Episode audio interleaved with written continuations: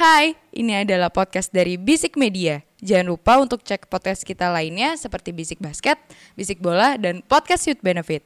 Oh iya, jangan lupa juga follow Instagram kita di @bisikmedia.id. Oke, selamat mendengarkan.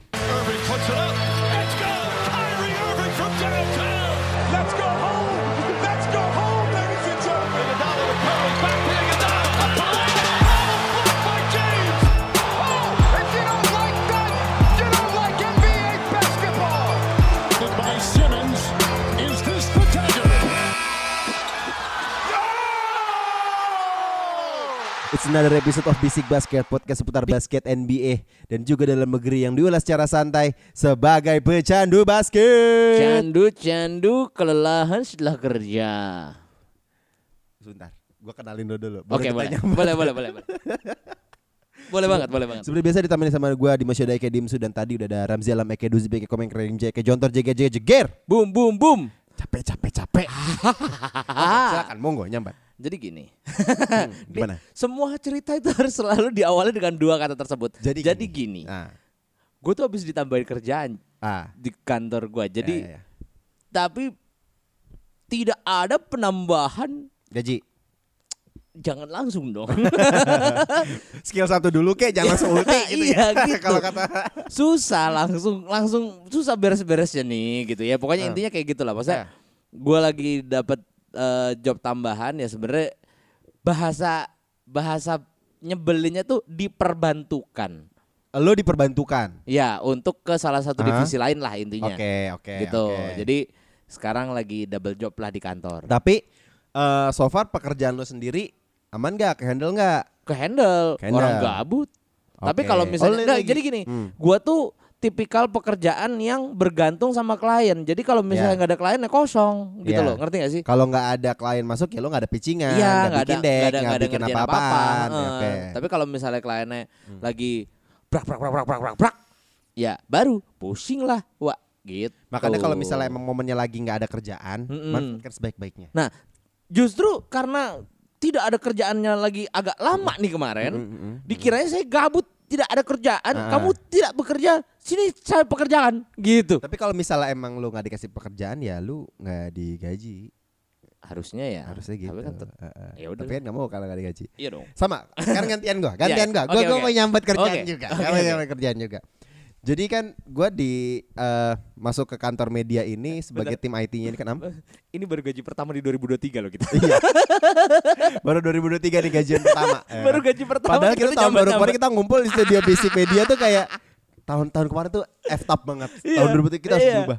Ternyata kok agak Kok, sama aja ya. ya, Tapi besok kayak baru apa, baru, baru 31 hari pertama, Mm-mm. ya kan? Mm. Nah, em gue tuh eh, di akhir tahun kemarin tuh lagi kerjaan tuh lagi sama-sama teman-teman gue satu tim yang Oke. yang ibaratnya tuh kayak eh saling mengerti satu sama lain lah. Tim building mulu semua. masa iya kagak ngerti satu sama lain. Iya dong, outing udah dua kali. Nah, makanya. nah, jadi gue merasa nih kayak oh, sebenarnya gue udah tahu bahwa nih timnya tuh nggak uh, cuman sebentar doang, cuma dua tiga bulan aja gitu, Hmm. dua bulan lah. Hmm. Nah, tapi gue tuh udah merasa kayak ah udahlah ini ini aja tim sama tim ini terus Iya, aja udah- gitu loh. udah Karena mulai udah klop klop ya. dan Hmm. dan merasa kayak gue udah eh, udah eh, kerjanya itu juga ada enak gitu loh. Eh jangan ngomongin klub lagi jelek. Oh iya. Habis kalah sama Brighton. Yaitu teman kita bisik bola aja yang bahas Iya, lah udah iya, yang nyambat, ya nyambat kan? mereka aja. Hmm. Anyway, nah karena itu udah squadnya udah satu tim itu udah beres, jadi itu tuh karena emang urgensinya tinggi aja. Jadi Hmm. squad itu tuh dibikin tuh karena emang untuk memben- untuk menyelesaikan problem-problem di platform gue itu. Ya, oke. Nah, plat- semuanya udah beres, udah naik ada di App Store. Balik lagi nih ke gue ke squad gue yang pertama. Dan di squad gue yang pertama ini gue sebenarnya tuh biasa gue nggak suka karena, Karena? gue si- single fighter. Can you imagine lu baru dua bulan masuk, lu jadi single fighter di satu squad Ya, yang di mana gue ngehandle platform yang utamanya. masalahnya sama persis kayak gua, Cuk. Iya gitu dan dan sekarang Hmm. uh, dapat job desk yang di mana dia gua tuh harus bikin uh, bentuk uh, tampilan baru untuk fitur tersebut Wah, dan itu tuh menurut sendirian. gue sendirian eh enggak nah pertama gue pikir sendirian kan Hmm. akhirnya ada junior nih masuk Iya, ngebantuin lu. bantuin Intern. gua enggak emang emang junior aja Oh, emang junior, oke. nah tapi menurut gua sebenarnya dia punya kapabilitas untuk bantuin gua. Cuman tetap aja gua harus harus ngajarin, gua Ya, harus ya, ya. tutorin gitu tuh. Jadi capeknya tuh time. double. Ya.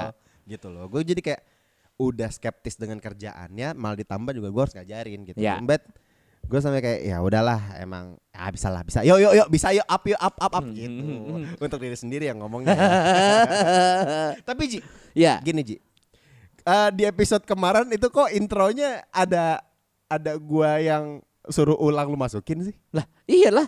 Tetap dong.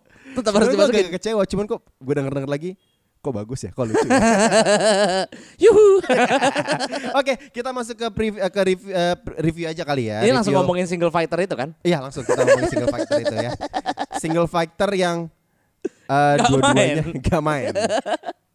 Kedua tim ini em, tim sa- eh, yang akan kita review ini Ji ya. Heeh. Ini adalah salah dua tim yang dari beberapa musim yang lalu kita optimis mereka akan ketemu di NBA Finals. Nyatanya. Nyatanya kok dua pemainnya nggak ketemu-ketemu udah empat tahun gitu. Los Angeles Lakers melawan Brooklyn Nets yang Hmm. di mana dimenangkan oleh obviously Brooklyn Nets 121-104.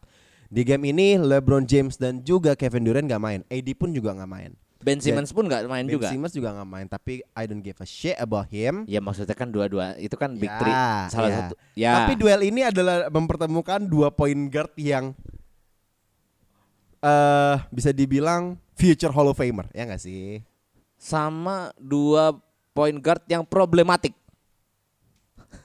Bentar, bentar. Gua kalau dari sisi yang kuning gue paham. Kalau dari yang hitam putih siapa?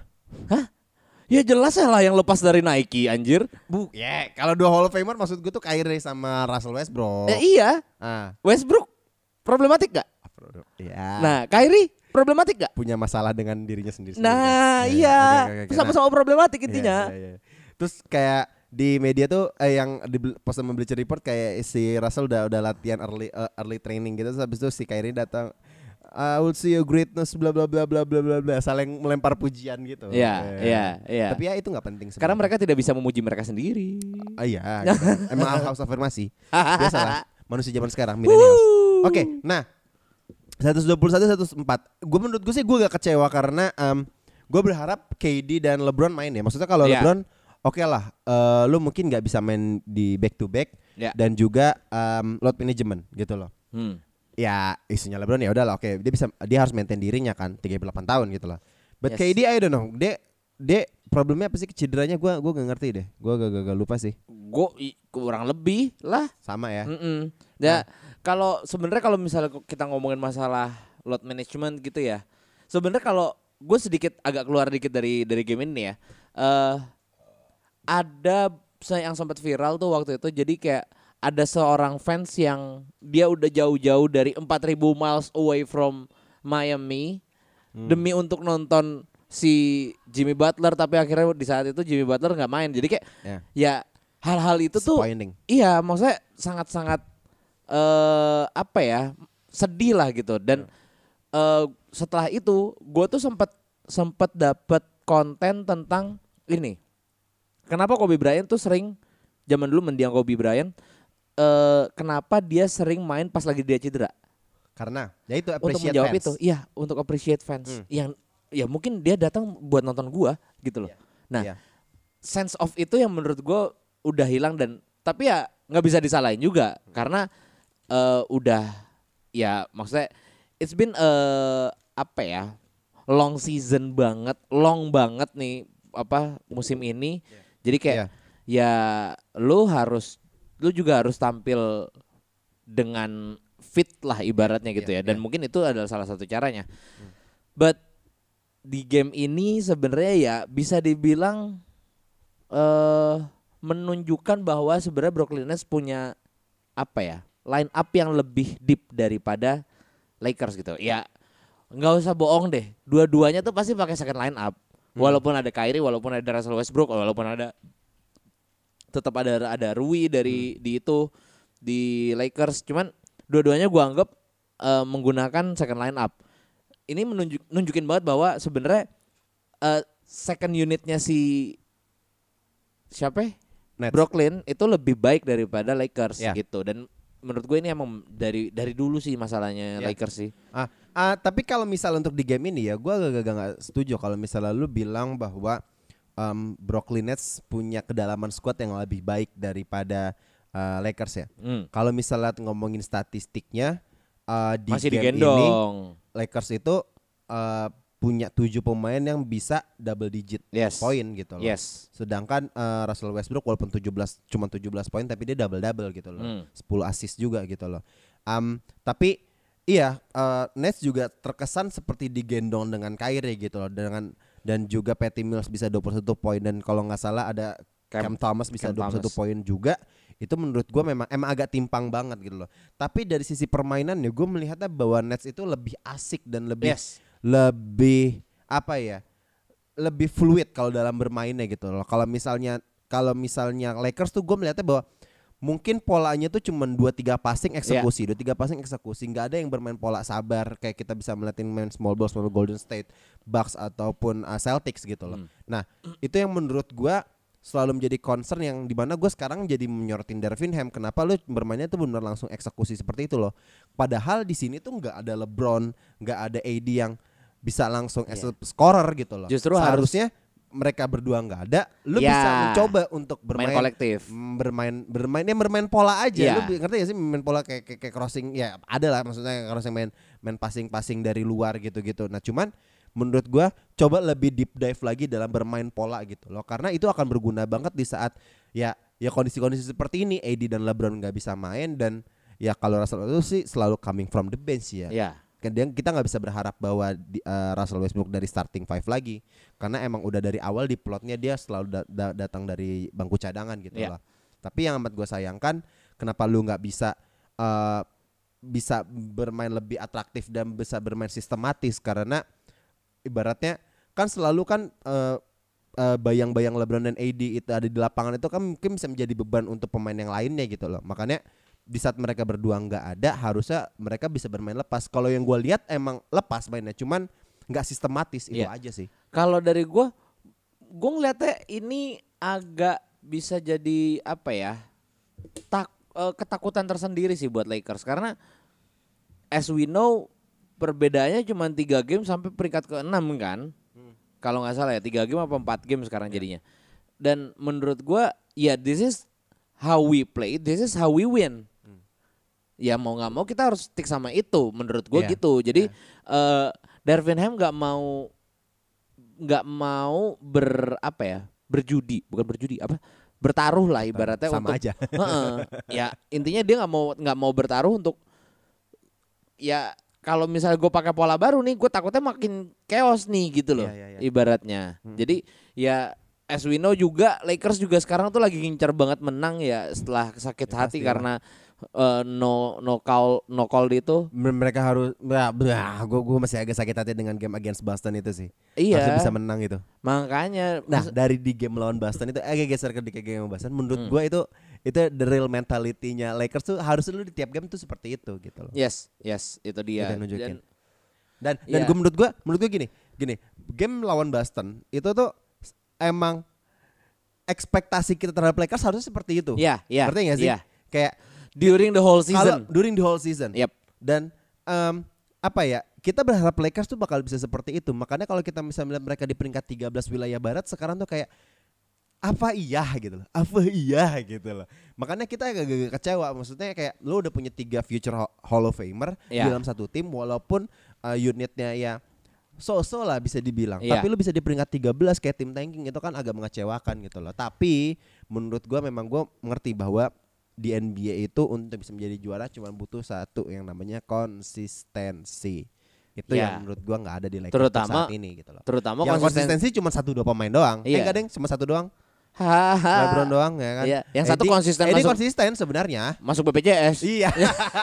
Aduh, kalau lagi itu ya tadi gue pengen ngomongin. ya, maksud gue poin gue itu sih sih. Maksudnya Lakers tuh memang benar-benar harus butuh konsistensi yang di mana em, emang emang agak berat. Maksudnya untuk menghadapi regular season yang di mana lu berharap dengan satu dua pemain tapi harusnya sih lu kan ini banyak-banyak pemain veteran yang sebenarnya digadang-gadang tuh bisa bisa menopang dan gak terlalu jauh lah dari Iya. sisi skill set gitu. Ya, ya, gue sih udahlah. Maksudnya capek sih sebenarnya kalau misalnya ngomongin Lakers mulu. Maksudnya cacatnya banyak dan gue pengen mereka bisa apa ya bisa turn this back around gitu loh maksudnya Yep, yep.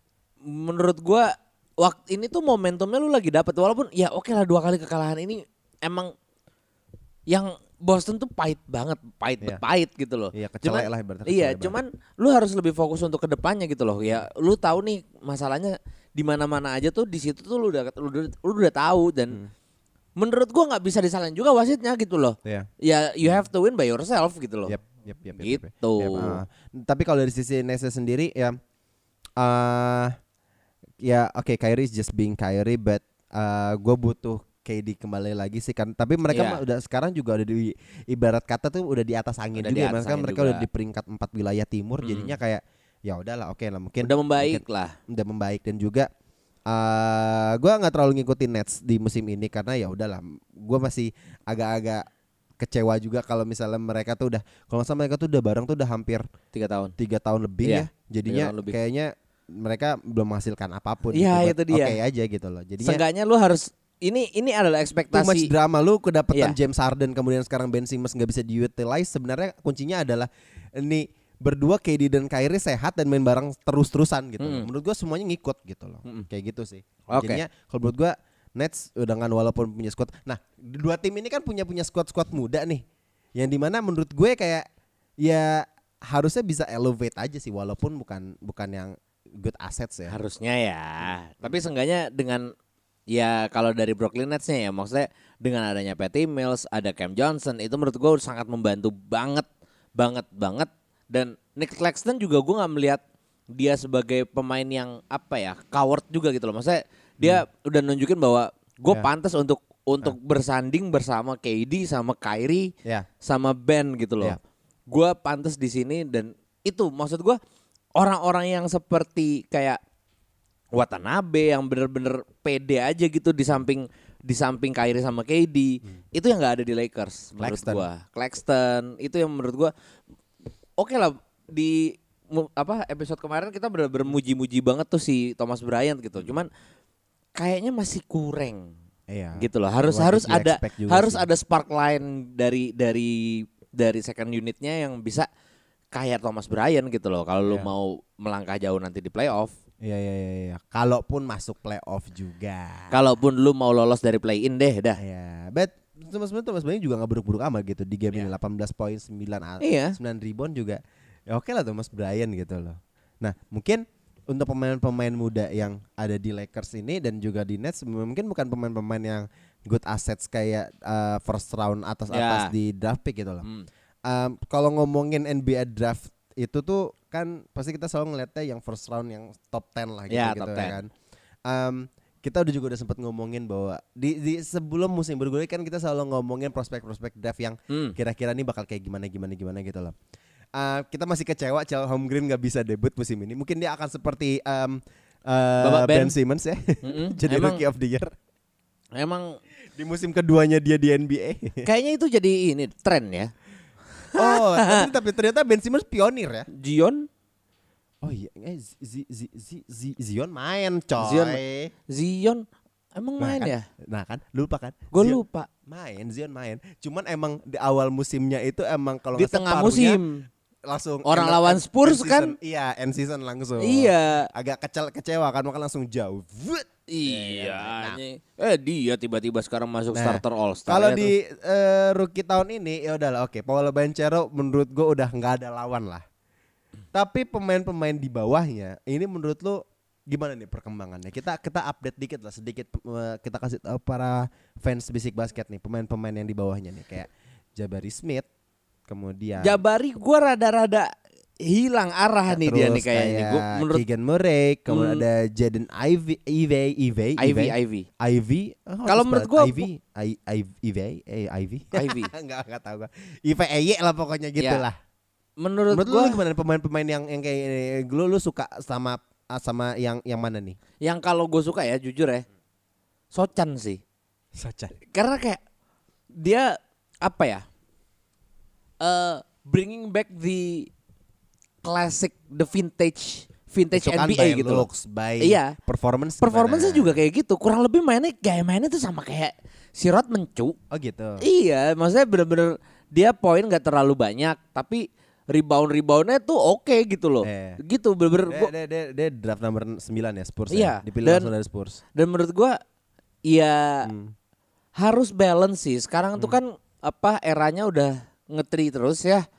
Dia- ibaratnya dia nih bisa jadi gua nggak mau terlalu jauh ngomongin dia bisa jadi pionir untuk kembali ke eh, big man era ya. Yep. Cuman seenggaknya Dia dengan forward, kan? adanya dengan adanya dia seenggaknya arahnya tuh udah oke lah maksudnya ini big man big man tuh sekarang udah udah mulai nguasain liga lagi gitu loh. Iya. Gitu dan let's apa ya? Ayo battle di bawah aja gitu loh. Kasarnya kayak gitu. Karena sekarang trennya tuh gimana ya? Center itu sekarang bisa bermain di forward, ya kan? Iya. Maksudnya bisa bisa bermain di 4 atau 5. Dan yang di 4 pun bisa bermain jadi combo guard juga, bisa bermain dari wing. Bisa bermain dari Iya. tiga gitu loh, yang ngedrive ngedrive dan main di bermain di dekat-dekat baseline kayak gitu-gitu loh. Iya. Nah, tipe-tipe pemain kayak gitu kan yang sekarang kita sering temuin di beberapa pemain NBA kan. Makanya gue seneng banget nih sama pemain-pemain yang kayak eh, kayak Jaden Ivey sama Benedict Mathurin tuh yang dari Pacers itu tuh Iya. tipikal-tipikal yang combo forward gitu loh. Ya, combo Nah, forward. eh, tapi gue lebih cenderung kalau kalau si Benedict Mathurin itu lebih kalau nggak salah tuh dia lebih ke defensive side-nya mereka dia Ya. tuh bagus banget gitu loh. Kalau Oke. nggak salah dia eh, leading in steals atau block gitu. Gua gua gak, lupa juga dari dari eh, pemain-pemain rookie ya. Ya. Nah, kalau Jaden Ivey ini wa- walaupun dia seorang forward, dia tuh selalu main cost to cost man. Oke. Tapi dia tuh badannya lean kayak kayak jamoran gitu loh. Ya. Tapi dia forward gitu loh. Jadinya gua kayak sekarang tuh pemain-pemain tuh banyak yang di NBA tuh banyak-banyak yang punya skill set, yang punya kombinasi-kombinasi Yes. yang nggak cuma punya satu pakem jurusnya dia itu tuh doang gitu Ya. loh. Dan dan nggak hanya bermain dari sisi postur, tapi kita banyak melihat bahwa pemain yang dari postur eh, misalnya kayak tinggi gitu kayak misalnya kayak Chelt Holmgren eh, dia kan tinggi banget center kan Hmm. harusnya yang bisa bermain pivot pivot gitu Iya. loh tapi kita nggak tahu kalau misalnya dia ternyata bisa shooting threes bisa mid range juga gitu loh bisa ngedrive juga itu tuh tipikal tipikal pemain yang NBA tuh emang harusnya sekarang satu pemain tuh nggak cuma hanya punya satu jurus yang lu cuma Iya, segitu iya. doang gitu loh Tapi gini, yang gue lihat ya, kalau misalnya untuk lu mendapatkan Rookie of the Year, mungkin eh apa pemikiran lu bisa masuk ya, maksudnya si pemain yang bisa mempunyai segala jurus. Ini balik lagi, kayaknya gue pernah pernah ngomongin ini deh. Tapi untuk longevity, untuk lu nanti masuk ke Hall of Fame, lu harus specialize di salah satu. ya eh, Nanti itu jauh, jauh ya, jauh. lu bisa stabil dan bisa menjadi bin Iya. star di Iya. NBA aja gitu Mungkin menurut gua gini. Eh di Rookie of the Year ini kita ngelihat siapa sih pemain yang paling serba bisa. Tapi tidak menjamin dia akan menjadi pemain yang bagus gitu. betul Tapi selama lu ya gue berharap di sophomore year-nya atau di tahun ketiganya dia tuh bisa tahu oke cara main gue yang ini gitu loh kasarnya. Kayak gitu sih. Jadi maksudnya nunjukin bahwa lu tuh sebenarnya emang bisa bisa main dan lu lu bisa nge-carry tim lah bisa dibilang. Tapi ya untuk ke depannya lu gue sih berharapnya lu bisa lebih lebih fokus gitu loh ibaratnya. ya nah gitu. eh, sebenarnya tim di NBA pun juga mengambil pemain itu kan nggak hanya sekedar hype-nya aja. Maksudnya dia nggak hamis nggak hanya mengambil dari prospek dari eh, draft combine Contohnya ESPN combine eh, apa draft draft rank Ya. rankingnya nggak Ya. cuman gitu doang kan. seperti Contohnya siapa? Seperti siapa tuh yang ngambil ngambil hype-nya doang? Oklahoma dengan mengambil Chad Holmgren atau Pelicans dengan mengambil Zion atau gimana? Gimana coba dijelasin lagi dong. Langsung aja. Lah. Nggak gue takut ada yang tersinggung. Hah. Kena UU ITE Amerika. Nah, tapi maksud gua poin-poin gua gini, eh, Hmm. em, eh, pemain NBA, eh, tim-tim NBA itu emang banyak kan ngambilnya ya, ya oke. eh, sebagai tolak ukur memang pasti dari ranking combine yang di mix dengan kebutuhan komposisi tim karena Yes. 1 sampai 10 pasti kan setidaknya akan dipakai gitu loh Ya. nggak nggak kayak second round yang mungkin bisa jadi two way ataupun nanti dikirim ke jilik kan nggak nggak- seperti itu gitu Hmm. loh nah 1 sampai 10 i- saat well, pokoknya top top 15 itu di first round itu kan pasti kepake. Ya. Nah, masalahnya eh, tim ini tuh eh, komposisinya tuh lagi seperti apa? Makanya kayak tadi yang bilang Child Home ngambil eh, diambil apa? Sorry. O- eh, Orlando Magic ngambil Paulo Banchero karena ya emang ya sepertinya Child Holmgren bukan pemain yang tepat Dibutuhkan untuk sama di tim Orlando Magic gitu Ya. ya emang butuh kebutuhannya memang seorang forward yang bisa slashing, tebek. yang tebek, yang bisa all around, Hmm. eh yang all around yang yang yang yang bisa utilize semuanya makanya Iya. dia ngambil Paulo Banchero kan. Nah, tapi memang Paulo Banchero kan emang komplit banget tuh Mm-mm. dan nggak nggak ibaratnya tuh nggak sewah Child Holmgren lah. Tapi gue senang dengan pemain ini gue gue tuh sebenarnya seneng banget kan kita lagi sering ngomongin Sacramento Kings ya Iya, iya, iya, iya. dengan ada Deron Fox dan juga Sabonis kemudian ada ditopan dengan Malik Monk dan Harrison Barnes Iya. kita lupa ternyata di peringkat empatnya itu Sacramento Kings ngambil Keegan Murray yang Keegan Murray ya. dia tuh combo forward yang menurut gue gini gini gini Menjawab. menjawab satu dan dua pemain NBA itu kan riskan banget ya sama yang dibilang bust ya. Ya, ya, ya, ya, ya, Ya ya, kan? ya, ya. riskan banget gitu Hmm. dibilang bust. Kadang uh, Contohnya ada siapa tuh? First pick, first pick yang bust banget siapa? Kwame Brown. Nah, ya itu.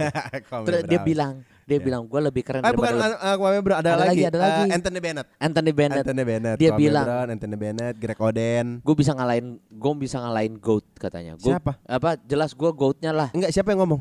Kwame si Brown. Kwame Brown. Ha. Ha. Jelas gue goatnya. Orang LeBron aja nggak bisa kayak gue. Tapi dia beruntung banget men. Dia bisa ber- setim sama MJ dan juga Kobe. Iya juga ya. Iya. Iya ya. Tapi yang kasihan Greg Oden sih. Iya, Greg tetap. Oden. 2007. Iya. Keduanya eh, Kevin Durant. Anyway, Keegan Murray. Keegan Murray tuh apa ya? Menurut gua Ya, enlight me, enlight me. em gini. Kalau yang gua abis baca-baca, Hmm. Keegan Murray itu sebelum masuk NBA draft Hmm? Jauh sebelum NBA draft lah, malah sebelum dia masuk ke college itu dia unranked, Bro. Oke, oke. Unranked. Nggak ada di draft prospek eh, apa? Draft prospek masukin tawaran kuliah tuh Nggak ada, nggak ada, nggak ada yang Nggak mau ada. nawarin ya. Akhirnya ya. masuk deh kalau nggak salah di Iowa, Iowa University. Di first year-nya dia, di freshman-nya dia, dia tuh cuma 7 points per game di NCAA. Oke.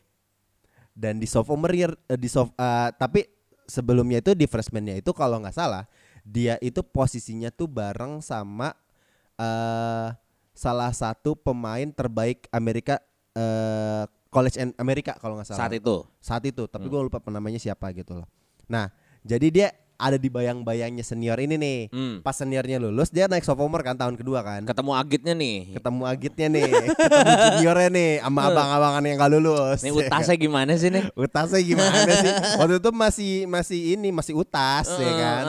yang ngebayarin agit-agitnya terus Ini ada goceng jadi sebungkus. Iya. gua lulus lulusan pengen beli ini, lu bayarin ya? Iya bang. Iya bang, Gitu. siap gitu. Nah, kalau pas outnya dia nih, Iya. outnya dia, lu tau gak dia eh, rataannya di NCAA berapa? Berapa? 22 points per game plus 7 assist, 4 rebound. Damn. Damn. Itu oh, kalau di NBA the most improvement. melejit sih itu. Legit. Hmm. Dan dari sophomore-nya sophomore year-nya dia itu langsung dia masuk langsung melejit tuh langsung di kalau nggak salah top 5 NBA prospect. Oke. Dia declare. Nah, dari mental-mental kayak gini menurut Iya. gua ini tuh yang gue senang pemain-pemain yang kayak gini yang mentalnya tuh udah jadi sebelum masuk NBA. Iya. Walaupun udah secara di- skill set dia mungkin biasa aja karena gue melihatnya dia di beberapa hal dan di game melawan eh, eh, eh, g- game Gamenya Kings itu menurut Hah? gue kayak ini orang tuh B aja gitu loh. Ya. Tapi dengan mentalitas seperti itu menurut gua ini salah satu kayaknya ini tag dari gua di NBA d- eh, draft class ini Keegan Murray adalah salah satu yang bisa bertahan di NBA percaya sama gua. Eh, Walaupun dia secara skill set B aja. deng. Damn. Iya kan? Nggak, sejujurnya ya. Soalnya dia kalau main tuh efektif Ji. Dia dia, dia tahu posisinya. Dia Iya. tuh tipikal Kings itu kan selalu, selalu eh, bermain mulai dari Darren Fox atau enggak eh, bermain dari dari Malik Monk yang eh, ngambil ngambil mulai eh, open play-nya kayak gimana gitu. Iya. Tapi kalau bola dari Keegan Murray, dia tuh langsung tahu eksekusi mau passing ke mana, jadi assist. Oke. Mau mau dia eksekusi abis selesai.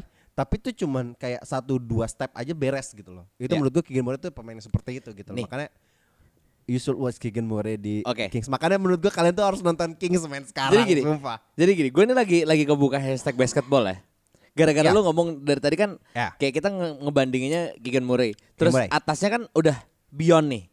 Si Paulo Banchero udah Paulo Banchero, udah lah, udah ya, fix lah, hampir fix lah. Holmgren juga mungkin mungkin akan bertahan juga gitu. Ya, enggak tapi maksudnya Paulo Banchero yang udah kelihatan nih, Ya. udah jelas. Jelas. Dan di hashtag basketball.com ini ternyata ada eh, konsistensi di season. Hashtag basketball. Ya, dot .com. Oke. Nah, itu ada season konsistensi. Ya.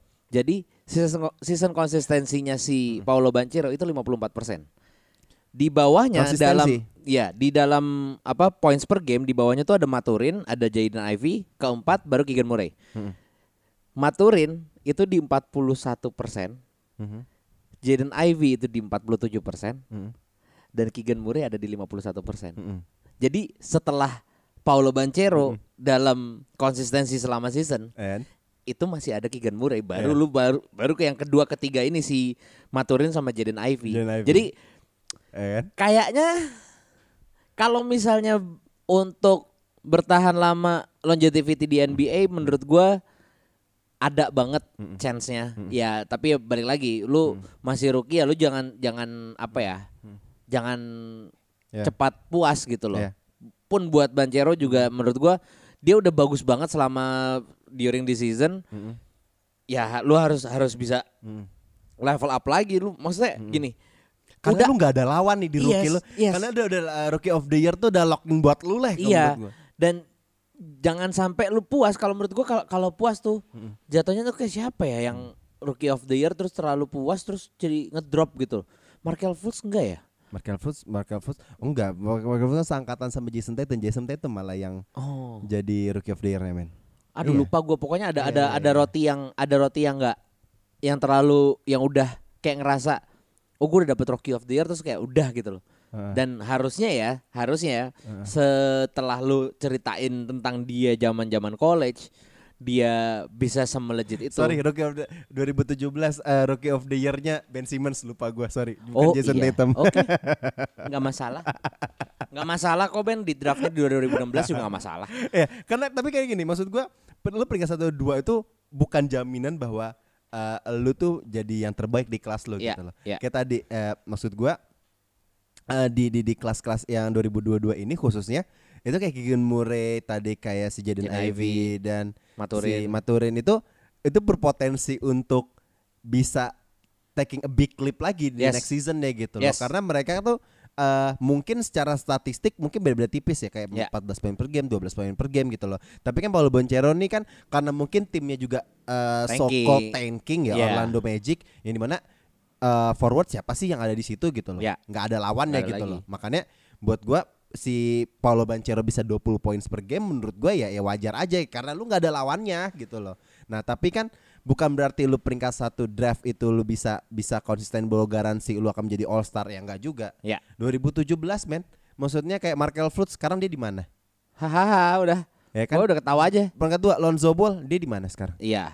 Peringkat tiganya Jason Tatum. Mm-mm. Bawahnya ada De'Aaron Fox. Iya. ya kan? Nah maksud gua, maksud gua 45 ini tuh yang ke bawah tuh sebenarnya masih bisa bisa eh lebih membuktikan bahwa dia tuh bisa bertahan di NBA lebih Underrated lama lah ya, Tuh, underrated, underrated, gitu. iya. Sebenarnya kalau dibilang underrated sih enggak juga ya. Maksud gua lu bisa draft class top 10 itu bagus Iya banget sih, gitu. loh. iya. Kayak gitu. Tapi karena mungkin tidak ada spotlight dan limelightnya Hmm. ke lu jadinya lu tuh tekanannya tuh lebih mudah. Iya. Eh, tekanannya tuh enggak se, se- Kok sebesar kamu, yang kamu atas. first pick jing. iya. Nggak ada kayak gitu. Zion men, Zion, Zion. coba lihat.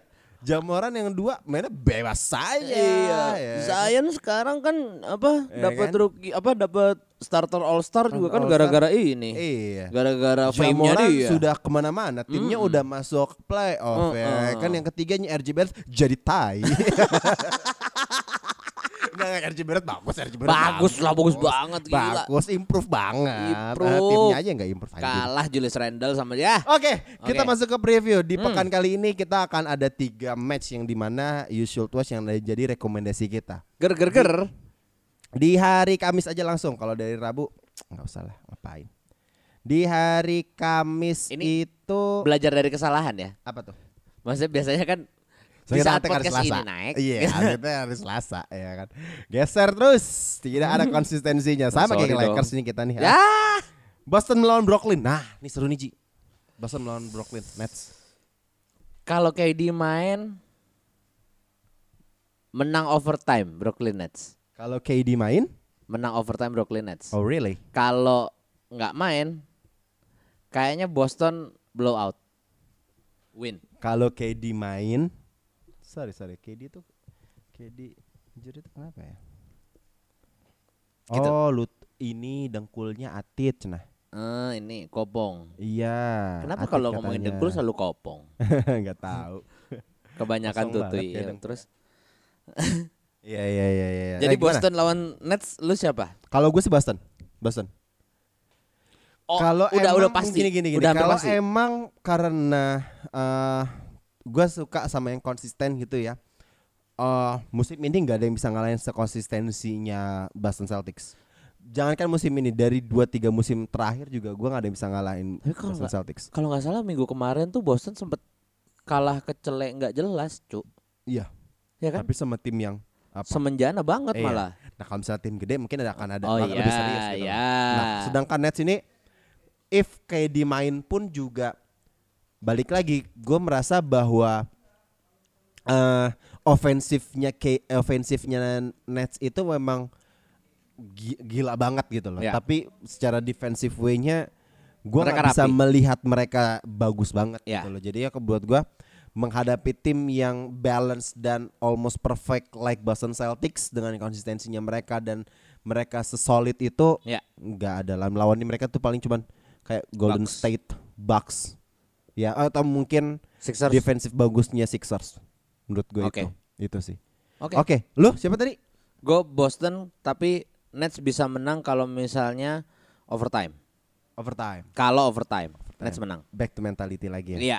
clutch Kyrie Clutch Kyrie. dong 2016. Yoi. Ah, wuh. itu mulu yang dibahas Iya. di hari Jumat Milwaukee Bucks melawan Clippers sebenarnya gue agak rindu juga nonton Bucks gitu loh. Gue gue kayaknya harus nonton Bucks lagi sih. Enggak, Bucks nih kayaknya menang. Bucks ya? Karena gue gak suka Clippers setuju. Enggak tapi maksud gue gini Giannis after Kalau nggak salah hari game hari ini Dia 50 poin. Oh iya? Ya Ah, kalau nggak salah. itu hal yang biasa untuk Giannis gak sih? Itu hal yang biasa di musim ini lebih tepatnya. Oh gitu ya? Eh Kayaknya Boston sih masih. Boston ya? Boston. Kecuali Boston sih? Eh Boston. Bucks. Bucks, maksudnya. Iya, Bucks kayaknya iya, masih iya. masih make- gua sama-sama hijau soalnya gue mikirnya. Jadi eh Walaupun Gini Walaupun gak ada Chris Middleton pun Mereka masih bisa menjawab semua gitu loh. Ngerti gak sih? Mhm, Itu yang yang gua bisa Apa ya ini gue salut banget sama Bucks karena bener-bener rapi banget sih dari second unitnya juga. sampai second unitnya pun bagus gitu.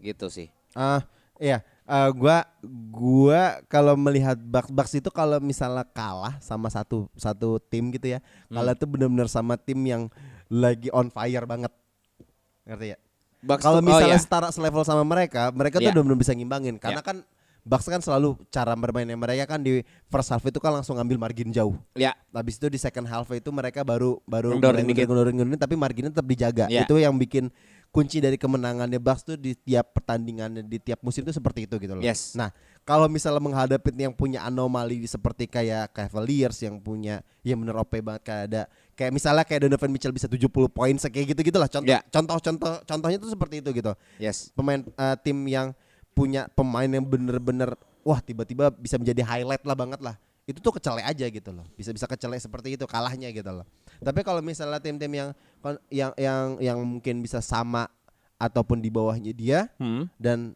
em, tim yang mungkin di atas dia sedikit tapi nggak bagus-bagus amat menurut gue masih pede dengan Bucks gitu loh nah Oke. masalahnya Clippers itu tim yang menurut gue biasa-biasa aja gitu loh gue gue gue nggak melihat uh, Kawhi dengan defensive side-nya yang seperti dulu dan juga PG yang mungkin di musim ini kita bisa melihat bahwa ya dia bermain ya ya he's good tapi Ya. enggak gua nggak melihat dia bisa sekonsisten bisa 30 poin Ya, per game ya, ya, ya. ataupun bisa bener-bener uh, punya leap yang sangat besar di satu game atau di beberapa minggu dia uh, bagus banget gitu loh. Nah, Six, Clippers tuh nggak seperti itu gitu loh. Makanya gue masih pede di Bucks sih untuk Oke. bisa ngehandle Clippers gitu. Oke.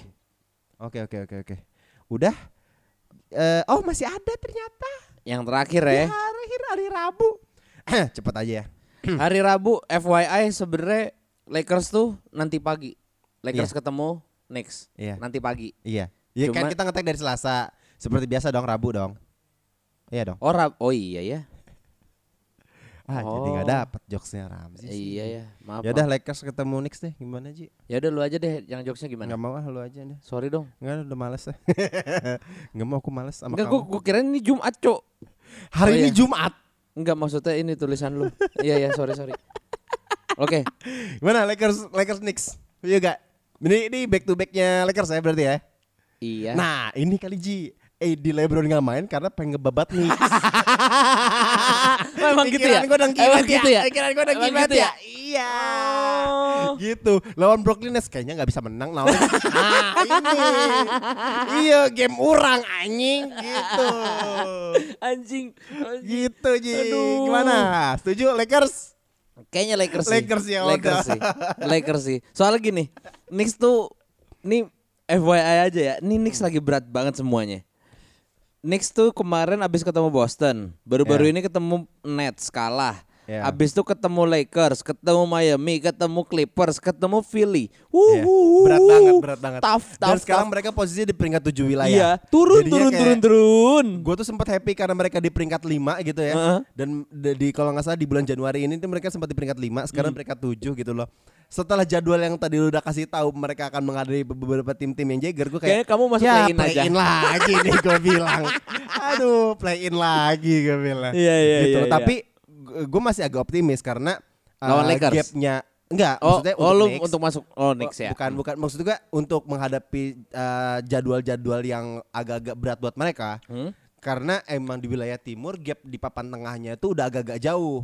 Oh, Jadinya iya. kalau misal emang lo bisa kalah beruntun, paling jauh- jatuhnya tuh nggak nggak timpang-timpang Iya, iya. banget gitu. Nggak loh. kayak kalau lu di West gitu kan. Iya, nggak nggak se-stack Ah, di West- West. West gila West sih. itu kan lu yang tadi udah lo sampaikan juga, maksudnya peringkat 13 Lakers sampai ke peringkat 6 itu kalau nggak salah ada 6 itu kayak Clippers itu kan Clippers. masih beda game behind itu cuma kayak 3 Tiga, atau 4 tiga, gitu loh. empat, ya. Jadi masih ada kemungkinan kalau misalnya lu bisa winning streak berapa lu bisa Yes. lolos ke play in gitu-gitu Yes. loh. Sementara jadi kalau menurut gua kalau eh, karena timur di papan tengah tuh nggak se nggak se-stack seperti eh, wilayah barat jadinya gua agak ya udahlah kalau misalnya eh, pekan-pekan ini eh, Knicks- Ciong. Ciong Ya udahlah ya. ya udahlah paling 9 gitu Ya. loh. masih bisa ngejar lagi tapi kan saya tetap pesimis ya Ya, jadi tetap Lakers ya. Lakers Ternyata oh Lakers. ya, oke, oke. Lakers, Lakers, Karena kita udah udah ke gap Itu, nih masalahnya ya itu. LeBronnya Gini kenapa? aja deh Apa? untuk penutup terakhir Hmm. LeBron sama Edi kira-kira combine berapa poin gue yakin LeBron sama Edi soalnya mereka dibawa mereka ikut road game Intinya ikut Le- roadnya kan LeBron itu ada di bench kan Iya, ada, kan? ada, ada, nah ada. pasti di, lawan Knicks main mereka nih yakin gue yakin Bentar, LeBron tuh sisa berapa sih 138 ya? nggak mungkin bisa 38 poin dalam satu Enggak sih, game iya dong, iya iya anjing. sih. Enggak, maksud gua terakhir tuh gue lihat tuh kalau nggak salah pas lawan Celtics tuh 138 deh kalau nggak salah. Hmm. Eh ya nggak mungkin. Eh tadi gue mau taruhan itu. Nah, nggak mungkin, di, mungkin. di game ini apa enggak? Eh eh combine mereka Heeh. 60. bedanya eh, iya 100 116 116. Gak mungkin dong satu game Iya, nggak 116 mungkin. poin. Lu 60 pikir kayaknya. lu uh, Will Chamberlain? Gak mungkin dong. 60 menurut gua. 60 ya. 60. 30 Combine 30 ya? Combine ya. Iya. 30 30. Oke oke. Enggak, oke. enggak enggak tahu 30 30, enggak tahu 20 40. Eh, Pokoknya combine 60 points lah. Intinya oh atau enggak gini. Gini, gimana? Jangan combine deh. Ah. Jangan combine. Siapa yang lebih banyak? Eh, eh, lu LeBron banyak- atau AD? AD lah lebih gampang Nah, lah. kalau menurut gua LeBron. Eh, AD juga ini sih. Ini aja deh, gue tambahin lagi. Russell Westbrook poinnya lebih banyak daripada Julius Randle apa enggak? Ah, kalau sama Julius Randle. Gimana? Eh, saya katakan tidak. Tidak, Karena dia banyak. karena dia ngincer triple double dengan 10 poin saja. Oke, sekian episode bisik-bisik kali ini. Gua Dimsu. Gua Ramzi. Signing out. Bye bye.